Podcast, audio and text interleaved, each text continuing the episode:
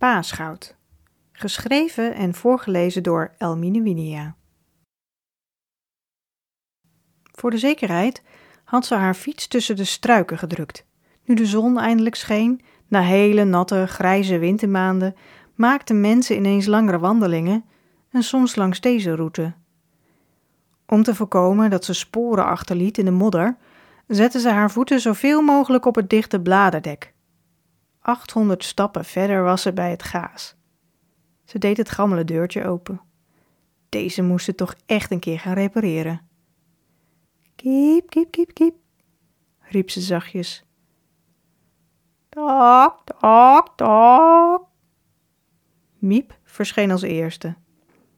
Altijd haantje de voorste, hè, Miepie? Mop kwam nu ook voorzichtig naar haar toe scharrelen. Fenna pakte het voer uit haar rugzak en strooide dit op de grond. Gretig werd er gepikt. Ondertussen liep ze naar het hok. Ze tilde het klepje van de leghokjes omhoog. Wel vijf eieren! Alsof de dames wisten dat het morgen Pasen is. Fenna pakte het blik uit haar tas, haalde de schetspotloden en de dubbele bodem eruit, om vervolgens het witte goud veilig op te bergen tussen de felle keukenrol. Ze deed de bodem er weer voorzichtig over, legde de potloden erop, deed de deksel dicht en zette het blik voorzichtig op de bodem van haar rugzak. Venna legde haar zitmatje op de grond en ging met haar rug tegen het hok aan zitten. Dit waren de momenten waar ze het meest van genoot. Ze kon uren naar haar kipjes kijken. Miep en Mop waren nog steeds aan het pikken. Het blijft een wonderlijk gezicht, de beweging van een kippenkop, dacht Venna. Ze kan het zich moeilijk voorstellen dat haar overgrootouders van moederskant openlijk en vrijelijk deze beesten in hun achtertuin hadden lopen, soms wel meer dan vijftien tegelijkertijd. Pasen vierden ze toen door zoveel eieren te eten als ze maar op konden. Een Twents gebruik uit een ander tijdperk. Een ei kun je nu alleen nog op de zwarte cryptomarkt kopen, voor veel te veel uiteraard.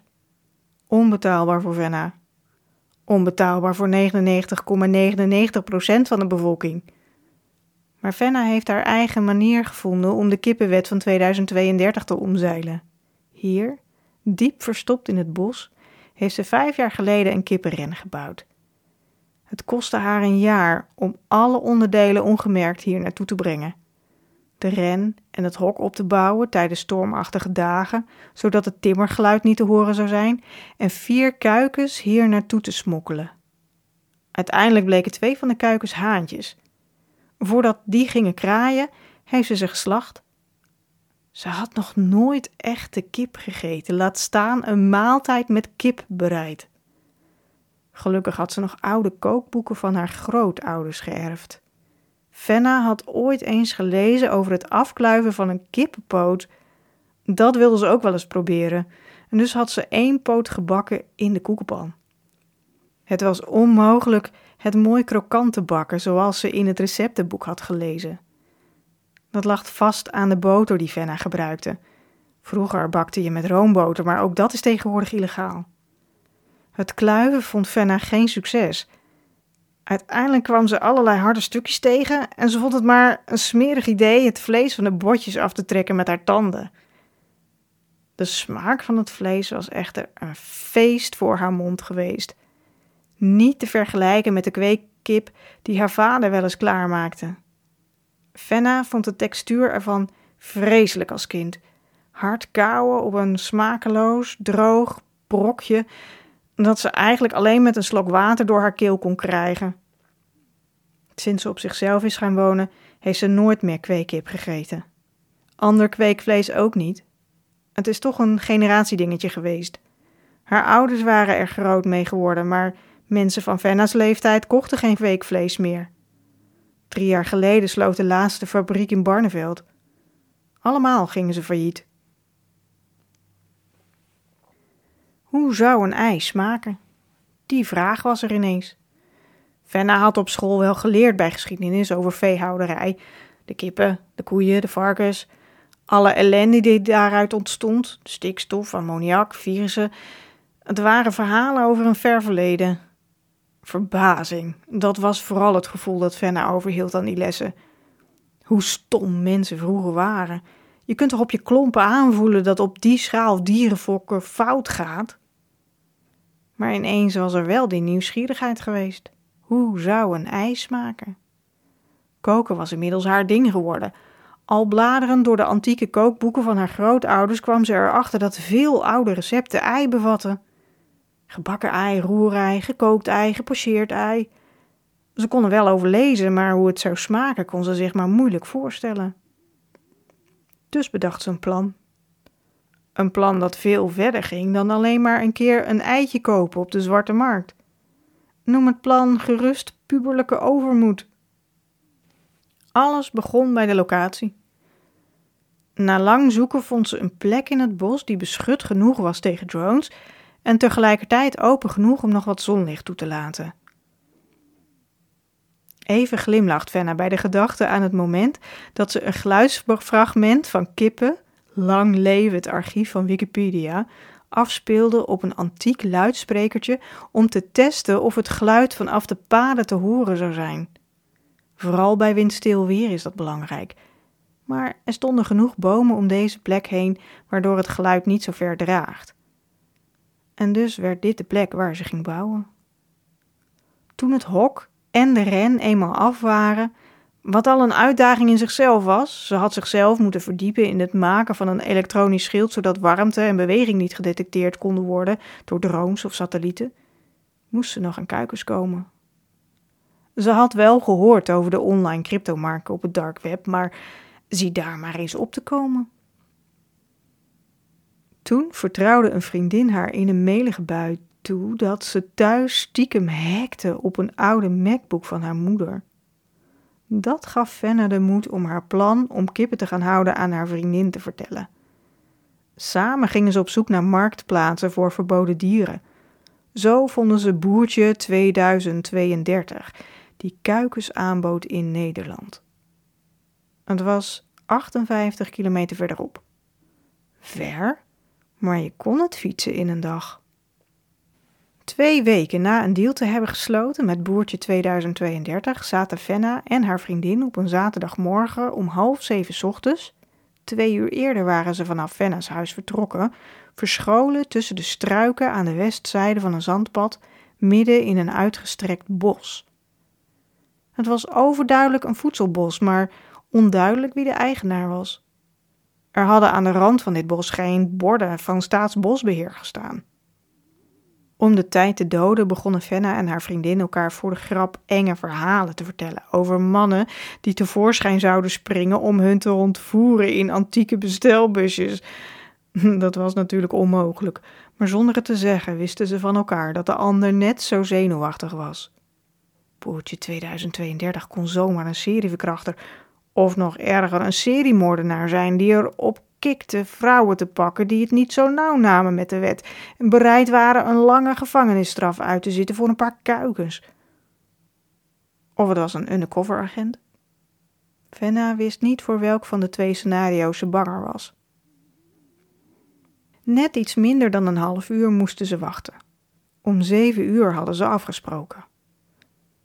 Twee minuten voor zeven hoorden ze geritsel dat steeds dichterbij kwam. Om zeven uur exact zagen ze een figuur, volledig gehuld in bruin-groene kleding, tussen de bomen aan de oostzijde van het pad dichterbij komen. Die figuur bleef staan tussen de laatste bomenrij naast het pad. Na twee minuten stilte hoorde Fenna het codewoord. Aletta, zei de figuur. Een vriendelijke stem. Jacobs, antwoordde Venna. Tegelijkertijd stapte Venna en de figuur het pad op. Haar vriendin hield zich, zoals zij en Venna hadden afgesproken, muisstil. Een veiligheidsmaatregel. Boertje 2032 wist niet dat ze met z'n tweeën waren. Nu pas kon Venna het gezicht zien van Boertje 2032. Een vrouw van een jaar of veertig. Ze trok haar wijde gebreide trui omhoog. Daaronder had ze een donkerbruin heuptasje. De vrouw ritste het tasje open. Daarin de schattigste gele donse bolletjes die Fenna ooit had gezien. vier stuks ongesext. Meer kon Fenna zich niet veroorloven. Je krijgt het tasje erbij, zorg dat ze warm blijven tot ze zelf veren hebben. Jij bent nu de moeder. Boertje 2032 ritste het tasje weer dicht, deed het af en overhandigde het aan Fenna met een gebaar alsof ze een baby overdroeg aan een adoptiemoeder. Even keken ze elkaar in de ogen. In die korte blik voelde Fenna voor het eerst erkenning voor haar daad van verzet. Jij en je vriendin zijn nog zo jong. Doe voorzichtig. Fenna's hoofd draaide zich razendsnel om. Haar vriendin was echt niet te zien. Blijkbaar waren ze gescand, maar waar? Aan de rand van het bos? Ze had nog zo opgelet. Fenna wilde de vrouw nog bedanken, maar door de verwarrende opmerking was ze een paar seconden van haar stuk gebracht. Inmiddels was de vrouw al omgedraaid en zo ver weggebeend, waardoor ze haar stem zou moeten verheffen om nog gehoord te worden. Ze stapte zelf ook weer snel terug de struiken in en liet de kuikentjes zien aan haar vriendin. Ze waren wakker geworden en aan het piepen. Fenna had wat voer bij zich en samen haalden ze de kuikentjes uit het tasje, zodat ze van hun handen konden pikken. Wat ze niet had verwacht, was dat ze zo vertederd zou zijn. Ze voelde meteen een diepe verantwoordelijkheid goed voor de beestjes te zorgen.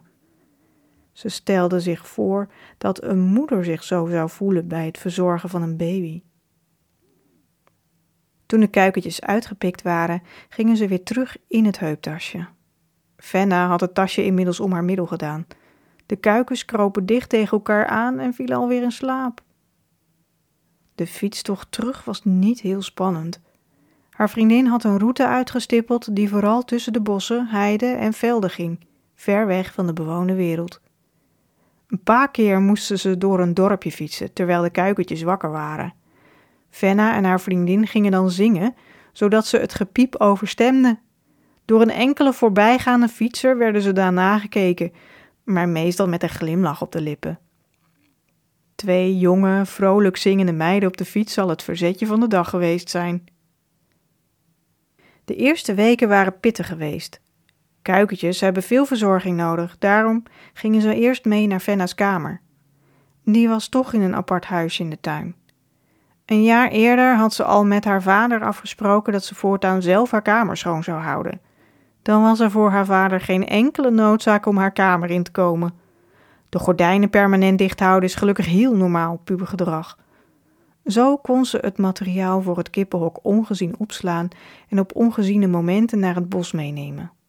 Voor de zekerheid had ze ook nog een hangslot geïnstalleerd, zogenaamd omdat ze gehoord had dat er een inbrekersbende actief was in de buurt. Als ze naar school ging, deed ze de deur op slot en de sleutel droeg ze altijd bij zich. Haar vader heeft niets gemerkt, al die tijd niet. Niet van het opgeslagen bouwmateriaal en ook niet van de kuikens die vrolijk piepend en poepend door haar kamer rondliepen. Toen ze eenmaal oud genoeg waren, bracht Fenna de kuikens naar de kippenren in het bos. De eerste dagen verbleef ze daar zelf ook uren, zodat de kuikens, bijna kippen inmiddels, zich op hun gemak gingen voelen. Vier en een half jaar geleden alweer dat ze de haantjes had opgegeten. Ze kan de smaak nog steeds terughalen. Inmiddels woont ze op zichzelf en voorzien deze twee dames Fenna al vier jaar van eieren. Om te bakken, koken, pocheren, om koekjes mee te bakken of cake. Ze verkoopt regelmatig een ei of koekjes naar klassiek recept op de cryptobeurs. Haar vader denkt dat ze een bijbaantje heeft bij de bank als IT-assistent en daarom leeft ze bescheiden. In werkelijkheid is haar cryptobeurs zo goed gespekt dat ze eigenlijk geen baan nodig heeft, ook niet als ze afgestudeerd is. Desondanks gaat ze graag naar de universiteit. Het brengt haar in contact met leuke mensen en ondertussen verdiept ze zich in dingen die haar interesseren. Ze volgt officieel voedselbosbouw, maar met kunstmatige intelligentie als bijvak. Het helpt haar bij te houden hoe ze haar kippen verborgen kan houden. Genoeg gemijmerd, tijd om weer naar huis te gaan. Fenne staat op, klopt de bladeren en modder van de onderkant van het matje af en doet hem weer in haar tas. Bovenop het blik met potloden, en eieren natuurlijk, en naast haar schetsblok. Dat is haar denkmantel voor het geval ze staande wordt gehouden en uit moet leggen wat ze in haar eentje doet zo diep het bos in. Dag Miepie, dag Moppie, tot later. De kippen hebben alleen interesse in het eten op de grond. 800 passen later is Fenna weer bij haar fiets. Even staat ze stil. Stond er nou iemand? Verderop op het pad? Ze tuurt nog even, maar ziet niets. Vijf minuten lang wacht ze. Veiligheid voor alles. In die vijf minuten hoorde ze niets en zag ze niemand. Daarna durfde ze haar fiets tevoorschijn te trekken en peddelde ze rustig naar huis. Tijd voor Pasen. Morgen ontbijten met onmeunig veel eieren, zoals haar Twentse overgrootouders het gezegd zouden hebben.